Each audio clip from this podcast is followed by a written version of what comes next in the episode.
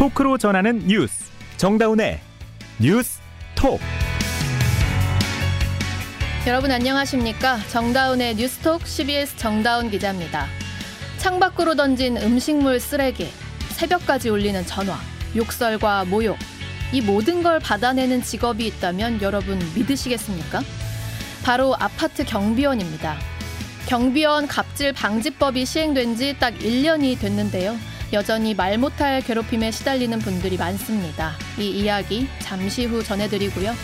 레고랜드의 회생 신청으로 채권 시장이 요동치고 있습니다.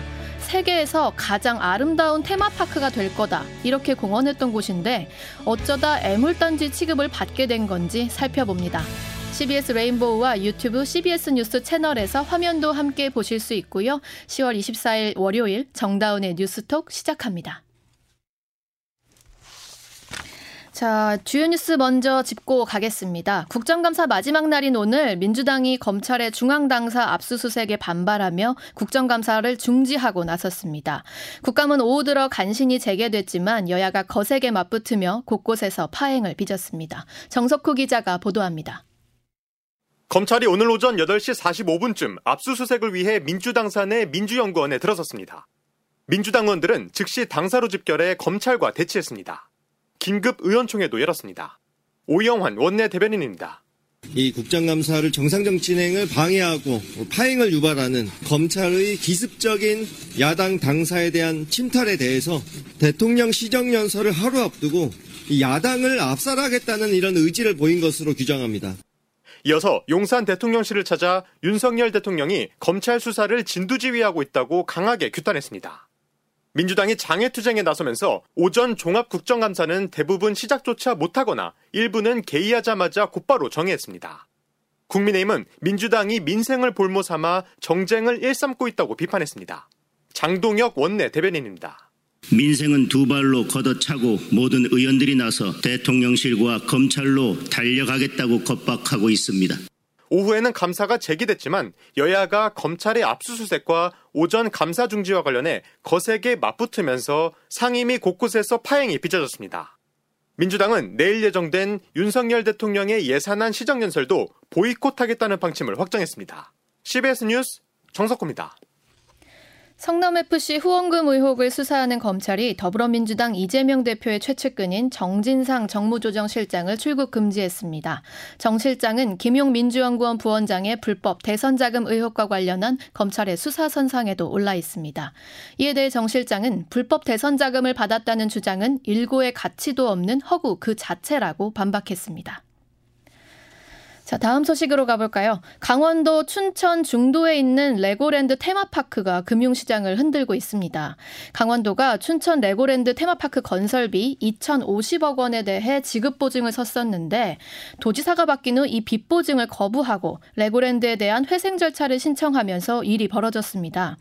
연간 예산 8조 원대의 지방자치단체가 보증한 이 기업 어음마저 사실상 부도가 나버리니까 일반 기업들은 당연히 돈 빌리기가 더 어렵게 된 거죠.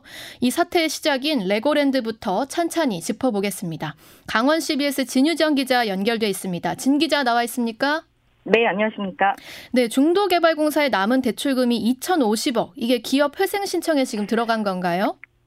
네, 그 취임 석 달 만에 김진태 강원도지사는 이 레고랜드 사업 부담 해소 방안으로 강원도가 최대 주주로 참여하고 있는 이 레고랜드 특수 목적법인인 강원 중도개발공사를 법원에 회생 신청하겠다고 발표를 했습니다. 네. 이 자금난을 겪고 있는 강원 중도개발공사가 강원도 보증으로 BNK 투자증권에서 빌린 2,050억 원의 원금 상환이 내년 11월인데요. 네. 이 잘못된 계약을 수정을 하고 기존 사업을 재구성해서 이 보증 부담에서 벗어나기 위한 조치라는 취지입니다. 음. 이 회생 신청이 채권 시장에 불안을 불렀다는 비난이 커지면서 이 김진태 지사는 보증 채무 이행을 위한 예산안 편성을 추진하겠다고 급한 불 끄기에 나서고 있는 처지입니다. 네. 김진태 강원도지사의 말을 직접 들어보시겠습니다.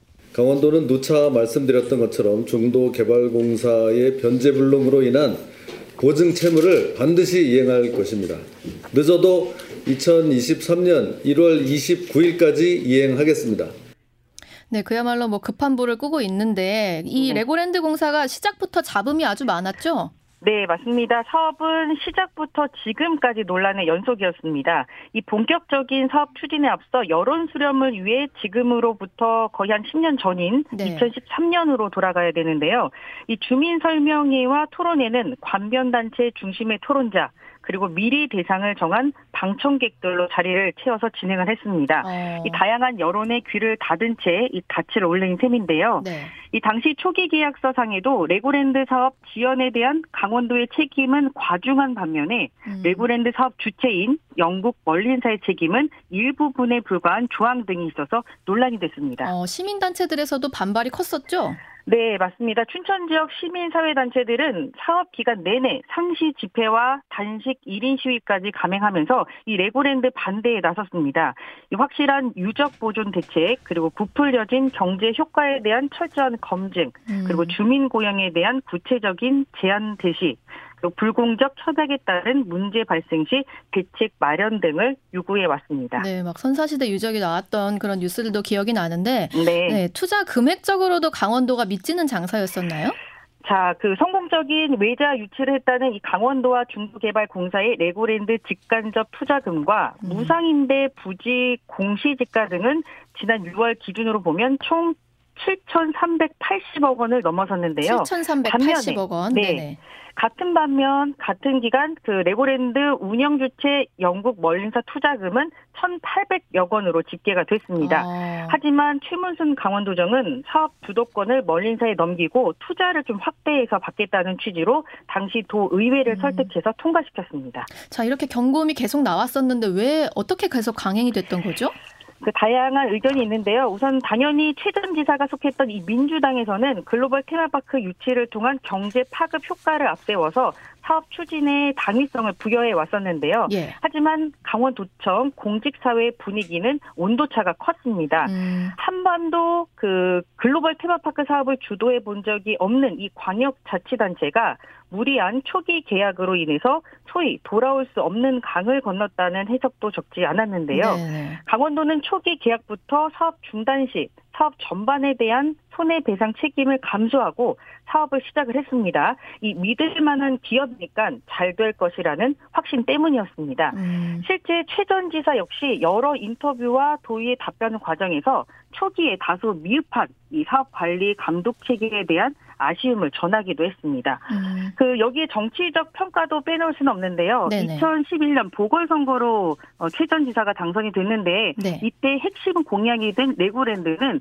이 도유지를 좀 팔아서 사업비를 조달하겠다는 단순한 구조로 설계가 됐습니다. 음. 하지만 유적지가 산재한 이 레고랜드 부지의 개발은 늦어졌고요. 그 사이 삼선 도전을 한 최 전 지사 입장에서는 정치적 상징이 된 레고랜드는 물러설 수 없는 현안이기도 했습니다. 어, 여기서 또 궁금한 것이 이제 민주당에서 국힘으로 이제 도지사의 정당이 바뀌었는데 그쵸? 만약에 네. 민주당에서 도지사를 계속했다면 이번 이 사태가 생기지 않았을까? 아니면은 지금 이제 김 지사의 말대로 결국은 이건 도민들이 손심을 손실 책임을 떠안아야 할 상황이었기 음. 때문에 어쩔 수 없는 사태가 벌어진 건가 하는 거거든요. 네, 우선은 잠시 후 설명을 좀 들으셔야 되는데요. 지난 네. 7월 강원도가 강원도 의회에 제출했던 내용을 잠시 소개를 해드리겠습니다. 네. 이 강원도가 최대 주주로 참여해서 만든 이 강원중도개발공사 자금 사정에는 적신호가 켜진 지는 아주 오래됐습니다. 어, 이 강원중도개발공사 레고랜드 테마파크 분담금 지출 외에도 음. 레고랜드 기반 시설이라든지 주변 부지 개발 등에 총 4,500여억 원을 투자해야 한다는 것으로 나타났는데요. 네. 강원도 보증으로 빌린 프로젝트 파이낸싱 대출금과 이 강원도가 레고랜드 사업 부지로 제공한 도유지 중도를 강원도에 재매각하는 방식 등으로 사업비 상당 부분을 충당했지만 어, 412억 원의 추가 조달이 필요한 처지인데요. 또 조달해야 하고, 네네. 그렇죠. 2013년부터 밀린 대출금 총액은 2,140억 원. 음. 이 가운데 현재까지 상환 금액은 90억 원에 불과합니다.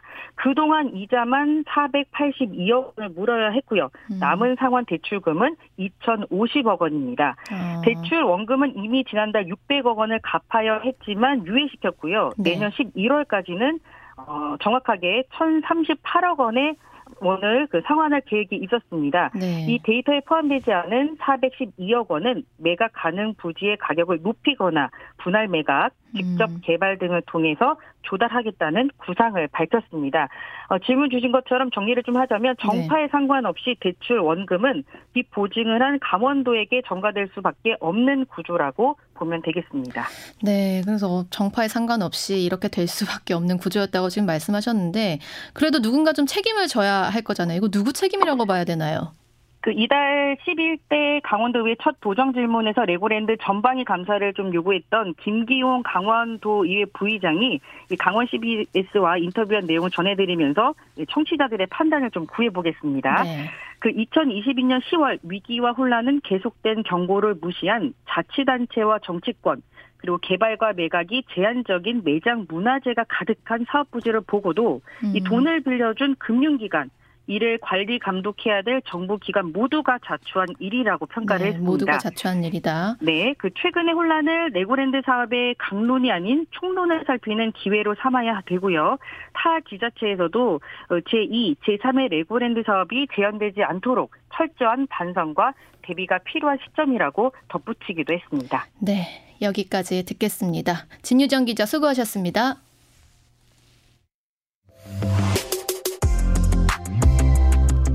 여러분은 지금 뉴스다운 뉴스 정다운의 뉴스톡을 듣고 계십니다. 2년 전이었죠. 아파트 주민의 지속적인 갑질 때문에 유서를 남기고 스스로 목숨을 끊었던 경비원이 있었습니다. 그 이후로 이른바 경비원 갑질 방지법이 시행됐는데요. 지난 21일로 꼭 1년을 맞았습니다. 상황은 좀 바뀌었을까요? 직접 경비원들의 목소리를 듣고 온 사회부 민소은 기자 나와 있습니다. 어서 오세요. 안녕하세요. 네, 일단 경비원 갑질 방지법이라는 게 시행되고 있었는지 잘 모르는 분들이 많으실 것 같아서 한번 짚어보고 갈까요? 네, 이른바 경비원 갑질 방지법이라 불리는 공동주택관리법 시행령 개정안은 지난해 10월 21일부터 시행됐는데요. 네. 경비원의 업무 병, 업무 범위를 명확히 해서 경비 노동자들이 부당한 지시에 시달리는 것을 막고자 하는 취지입니다. 그 주요 내용이 뭐죠? 어, 그러니까 경비원이 해도 되는 업무와 해선 안 되는 업무를 비교적 자세하게 명시한 건데요. 네.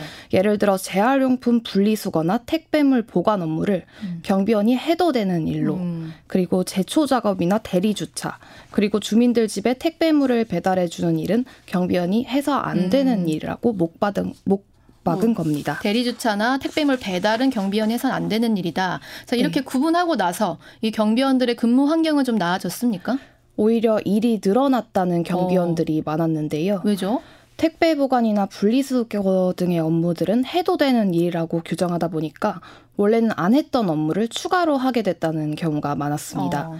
이제 구로의 한 아파트 경우에는 해당 법률 시행 이후에 갑자기 경비원들을 불러 모았고 오늘부터 나무에 물 주는 것은 경비원들의 업무다라고 음. 통보한 바 있다고 합니다. 네. 이제 수목 식재는 해당 아파트 경비원들의 일이 아니었는데 법률에 경비원의 업무로 명시되면서 경비원들의 업무가 오히려 늘어난 겁니다. 그렇군요. 현행법에는 이제 경비 업무가 위험 발생을 방지하는 업무다 이렇게 정의돼 있는데 이 법 시행 이후에 오히려 업무가 합법적으로 지금 늘어난 상황인 거예요. 자, 그렇다면 가장 문제가 됐던 폭언이나 폭행은 좀 줄었습니까? 어, 이건 당사자의 목소리로 직접 들리, 들려드리는 게 좋을 것 같습니다. 서울의 한 아파트 경비원 장모 씨입니다. 아니 우리 우리 옆에 단지 보면은 주민이 뭐 저 뭐 뭐 뭐 담배 사와라 하고 그럼요 그런 거 듣, 듣기도 하고 전제 전 직장에 있을 때는 뭐저 주차 단속 하다가 막 폭행당한 적 있고 그래서 자, 아직도 담배 심부름을 하시고 전 직장에서는 폭행까지 당한 적도 있다. 이렇게 말씀하시네요. 네, 또 제가 제보를 받고 찾아간 곳이 서울 강남구 도곡동의 한 아파트였는데요. 예. 입주자 대표회의 회장을 맡았던 주민의 갑질로 인해 5년간 무려 24명의 관리소장이 교체됐다고 합니다. 어, 이제 해당 아파트엔 경비원이 따로 없어서 사실상 관리소장이 경비원 역할을 했었는데요. 네. 현재 근무하고 있는 관리소장은 갑질을 일삼은 주민에게 욕설을 듣고 음. 끊임없는 감시 등에 시달렸다면서 경찰 고소를 준비 중입니다. 뭐 음식물 쓰레기를 위에서 떨어뜨리기도 하고 이런 사례도 조사해 오신 거죠? 네, 맞습니다. 어. 이뿐만 아니라 경비원들은 분리수거를 잘못한 주민에게 분리수거 방법을 설명을 해주면 음. 다른 아파트로 가고 싶냐, 경비 주제에 뭘 가르치냐, 어. 네가 뭔데 이런 말들까지 듣기도 했다고 합니다. 네. 어린 아이들이 반말을 하는 경우도 있었고 인사를 안 했다고 용역업체에 불러가서 각서를 쓰기도 했다고 그러니까 합니다. 어른들이 경비원에게 하는 모습을 보고 아이들이 배우는군요. 네, 맞습니다. 네. 이제 경비원 홍모 씨의 말도 들어보시죠. 아니 나 주차 자리가 없다고 이제 막 전화하고 그러니까 예 우리가 아 그럼 내 차 거기 받쳐져 있는데 예, 내 차 내 차 뺄 테니까 그럼 갖다 넣으세요 뭐 그렇게 하는 수밖에 네, 폭행 사건도 여전히 발생하고 있었는데요. 네. 몇 달 전 서울의 한 아파트에서는 경비원이 이제 주차를 하면 안 되는 곳에 주차한 주민에게 여기에 주차를 하면 안 된다라고 말하자 주민이 경비원을 폭행하는 일이 있었다고 합니다. 아, 이런 갑질이 근절되지 않는 근본적인 원인이 좀 있나요? 네, 이 부분 역시 취재 과정에서 한마디로 딱 나왔는데요. 경비원, 경비원 이모 씨의 말 들어보시죠. 경비들은 원래 주인 저 뭐야 입주민이 저 갑이잖아요. 내가 경비원은 의리고 그러니까 그게 어? 시키면 하는 거야 그냥 그게 아니면 가야 돼. 시키는 거 안 하면 그냥 딴 데 가야 된다. 네, 이렇게 맞습니다. 말씀하시는. 이걸 용어로 정리를 해보자면 다중 사용자 구조, 다중 사용자 구조. 네, 그리고 불안정한 고용 아. 이렇게 두 가지 특성이라고 말할 수 네네. 있겠습니다. 우선 다중 사용자 구조라는 특성부터 말씀드리자면 경비 노동자의 갑이 되는 사용자가 한 명뿐이 아니잖아요. 그렇죠. 네. 이제 용역업체부터 시작을 해서 입주자 대표 회의, 관리사무소부터 음. 뿐만 아니라 개별 입주민들 모두가 이제 경비 노동자의 갑으로, 갑으로 인식이 인식이 되면서. 네. 그런 다중 사용자 구조 형태를 띠고 있는데요. 그러다 보니 모든 입주민이 음. 자신이 경비원의 고용을 좌우할 수 있다. 음. 이런 왜곡된 인식을 가지게 되면서 갑질을 행하게 되는 겁니다. 또 경비원들은 대부분 3개월이나 6개월 단위의 초단기 계약 형태로 근무하는데요. 네. 이런 불안정한 고용 때문에 갑질을 당해도 그냥 침묵하게 됩니다. 2, 3개월마다 사실상 계약이 끝날 가능성이 크니까 음. 입주민들이 시키는 일을 거부하거나 본인이 당한 고충을 이제 털어놓지 못하게 되는 겁니다. 그 만나보신 분들 중에 실제로 고용 불안을 겪는 분들이 많았나요? 네, 고용 안정성이 보장되지 않다 보니까 갑작스레 해고 통보를 받는 경비원들이 정말 많았습니다. 네. 마포구 한 아파트에서 근무하는 경비원 15명 중 11명도 지금 해고를 앞두고 있는데요. 15명 중에 11분이 한, 번에. 네, 맞습니다. 이제 입주자 대표회의가 용역업체를 변경하는 바- 과정에서 갑자기 70세 이상은 다 자르겠다고 한 겁니다. 음. 이제 강북구 한 아파트에서도 이달 초 87명의 노동자가 나이가 많다는 이유로 해고됐습니다. 87명이요. 네, 맞습니다. 정말 안타까웠던 건 해고된 경비원들 중 10명 이내의 경비원들이 이제 임금을 깎고 음. 청소 업무라도 하겠다며 청소 노동자로 남았다는 겁니다. 아, 이런 고용 불안이나 갑질 방지를 법률로 좀 해결할 수 있는 방법이 있나요? 우선 전문가들은 고용 불안 해소를 위해서 이제 기간제법 개정이 필요하다고 말합니다. 네. 3개월 단위의 초단기 계약을 계속해서 갱신할 경우에는 경비원을 상용직으로 전환해야 한다는 규정을 도입하는 음. 겁니다. 또 경비원을 파견하는 용역 업체가 변경되더라도 고용을 유지할 수 있게 고용 승계를 법률로 보장하거나 계약 갱신에 대한 정당한 기대권을 뜻하는 갱신 기대권을 이제 법으로 보장하는 방법이 해결책으로 제시되고 있습니다. 갑질 방지는 어떻게 막을 수 있죠? 일단 아까 지적한 대로 오히려 과다 노동을 발생시키고 있는 업무 범위에 대한 규정을 손봐야 되겠고요. 예. 이제 법률 위반 시 즉각적으로 과태료 부과가 이루어질 수 있도록 음. 제재하는 방향도 고려해 볼 수 있겠습니다. 자, 아무래도 제도도 뭐 물론 문제겠지 만 지금 이제 옆집 이웃과는 존중하면서 잘 지내는 사람도 경비원한테는 굉장히 답, 당당하게 갑질을 하는 이런 상황이 너무 비합리적이고 좀 안타깝거든요. 네, 맞습니다. 이제 경비원들이 바라는 건 사실상 대단한 게 아니었습니다. 그냥 네. 경비원들은 그저 주민들이 이제 경비원들을 바라볼 때 경비원 또한 다른 노동자들처럼 똑같이 정당한 권리를 가진 노동자로 그렇게 인식을 해주길 바랐습니다. 음. 동등하게 시혜적인 시선보다는 객관적인 시선이 필요한 시점 아닌가 싶습니다. 네, 여기까지 민소은 기자였습니다. 이 시각 보도국입니다. 불법 대선 자금 의혹을 수사 중인 검찰이 이른바 대장동 팀에서 더불어민주당 이재명 대표 최측근인 정진상 대표실 정무조정실장과 김용 민주연구원 부원장에게 술자리 접대를 한 물증을 확보한 것으로 알려졌습니다.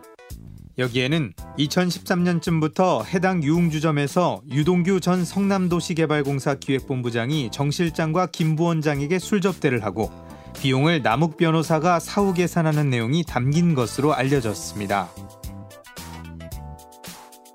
고용노동부와 경찰이 경기도 평택 SPC 계열사 제빵 공장에서 발생한 20대 근로자 사망 사고 원인 규명을 위한 현장 합동 감식을 벌였습니다.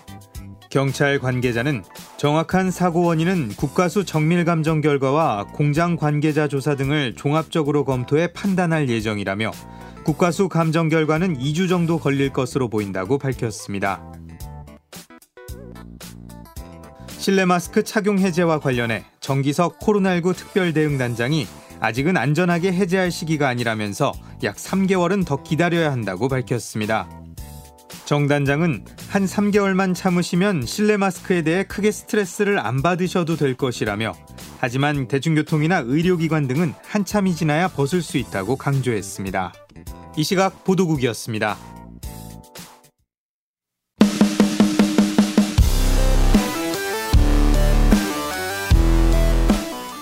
온라인 핫 이슈를 짚어봅니다. 어텐션 뉴스. 오늘 하루 온라인에서 가장 주목받은 뉴스만 콕콕 짚어봅니다. 어텐션 뉴스 김동빈 기자 어서 오세요. 예, 안녕하세요. 네, 오늘 가져온 소식은 어떤 거죠? 예, 첫 번째 소식은 차이나도 너무 나는 추산입니다. 오. 예, 지난 지난 주말이죠. 서울 도심에서 윤석열 대통령 퇴진을 요구하는 집회와 정권 수호를 외치는 보수 집회가 동시에 열렸습니다. 그런데 집회 참석 인원 추산에 있어서 집회 측과 경찰 측이 너무 큰 차이를 나타내서 또 다른 혼란을 일으키고 얼마나 있습니다. 얼마나 차이가 났길래요? 네, 이게 특히 이제 윤석열 정권 규탄 집회의 경우가 그런데요. 네. 이제 경찰은 밤 시간 행진까지 이어진 집회에 대해 오후 6시 기준 1만 8천여 명으로 음. 추산을 했습니다. 근데 반면 주최 측은 6시 똑같은 시간을 기준으로 최소 30만 명이 집회에 참석했다. 이렇게 주장을 했습니다. 30배 차이 나네요? 15배 정도죠. 어. 1.8에. 아, 예. 그러니까 보수 집 근데 보수 집회는 양측의 추산이 한 다섯 배 정도 차이밖에 안 났습니다. 이렇다 보니 음. 뒷말이 나오는 것 같습니다. 경찰은 보통 일일이 셀 수가 없으니까 현장 면적으로 인원 규모를 추정하는데 이런 추산 방식은 이제 과거에도 탄핵 전국에서 이제 촛불 집회 때도 지적을 낳기도 했는데요. 네네. 당시에도 주최 측은 최대 100만 명을 추산했지만 경찰은 20만 명으로 추산한 적도 있습니다. 맞아요. 네. 그래서 경찰의 이런 추산 방식에는 정권에 유리한 방식으로 추산하기 위한 것 아니냐 이런 음. 지적도 나오고 있습니다. 그 인원 추산할 때도 일종의 정치적 관점이 들어가는 거 아니냐 이런 기사들도 많이 나왔 었던 기억이 네, 납니다. 네. 네. 자, 근데 경찰 추산을 인정한다고 해도 좀 예상보다 많다. 뭐 이런 반응도 있다면서요. 네, 그렇습니다. 근데 당초 주최 측이 10만 명은 10만 명 참석을 신고했는데 경찰은 7천 명 정도로 예상을 했다고 해요. 그런데 1만 8천 명의 집회에 참석하면서 예상을 두 배 이상으로 넘겼습니다. 어. 예상보다 많은 숫자가 나왔다는 점에 주목할 필요도 있을 것 같고요. 상황이 이렇다 보니 정치권에서도 바로 민감한 반응을 나타내기도 했습니다. 여당인 국민의힘은 이번 퇴진 집회에 대해 통합진보당 세력이 벌 벌인 반헌법적 탄핵, 내란 선동으로 규정하고 사정 당국을 향해 엄정한 법 집행을 촉구했습니다. 내란 선동. 네. 다음 소식으로 넘어갈까요? 네, 다음 소식은 검찰 연상시키는 용 산 대통령실 로고입니다. 어. 대통령실은 어제 기존 청와대 로고를 대체할 새로운 로고를 공개했습니다. 그런데 이 로고를 두고 야당 일각에서는 검찰 로고와 비슷한 거 아니냐 이런 음. 지적이 나왔습니다. 더불어민주당 정청래 의원이 페이스북에 새 대통령실 로고를 보니 검찰을 품은 형국이다 이렇게 적었습니다. 대통령실의 로고는 용산집무실 건물의 형상을 두 마리의 봉황이 품고 있는 형상인데 집무실 건물 형상이 검찰 로고와 비슷하다는 겁니다. 네. 하지만 대통령실은 검찰 로고는 대나무와 칼 등을 형상화한 것이라면서 대통령실 새 로고가 유사하다는 주장은 새 용산시대 개막을 폄훼하려는 억지 주장일 뿐이다 이렇게 반박했습니다. 음. 아무래도 판단은 각자의 몫일 것 같습니다. 네, 한번 보시면 좋을 것 같고요. 네, 네. 마지막 소식은요. 네, 마지막 소식은 필리핀에서 활주로 이탈한 대한항공입니다. 필리핀 세부 막탄 공항에서 대한항공 여객기가 착륙 직후 활주로를 이탈하는 사고가 발생했습니다.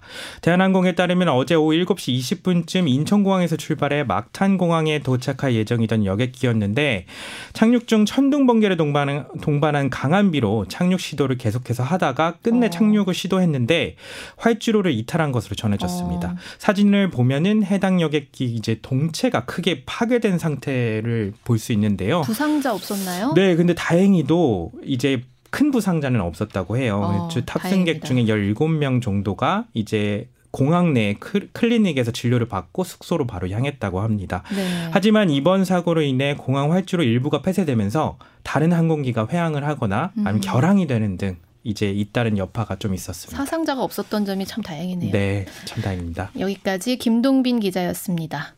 이어서 날씨 전해드립니다. 이수경 기상 리포터. 네, 오늘 어제보다 기온이 떨어져서 낮에도 쌀쌀한 날씨를 보였습니다. 강원도 북구 산간은 올가을 첫 대설주의보가 내려지기도 했는데요. 이는 17년 만에 내려진 10월 대설주의보로 기록이 됐고 현재는 해제가 된 상태입니다.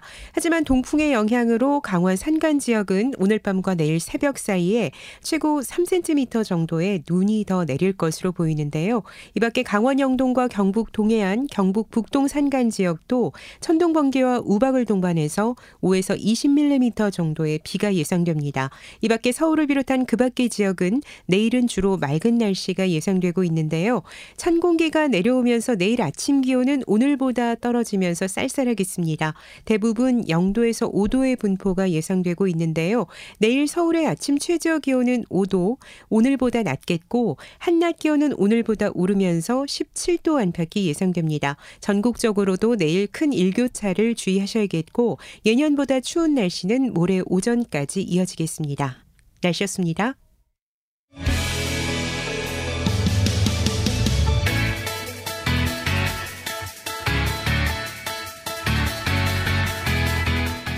네, 점점 겨울 날씨로 가는데요. 일교차가 여전히 큽니다. 건강 유의하시고요. 오늘 정다운의 뉴스톡 여기까지입니다. 내일도 뉴스다운 뉴스를 전해드리겠습니다. 고맙습니다.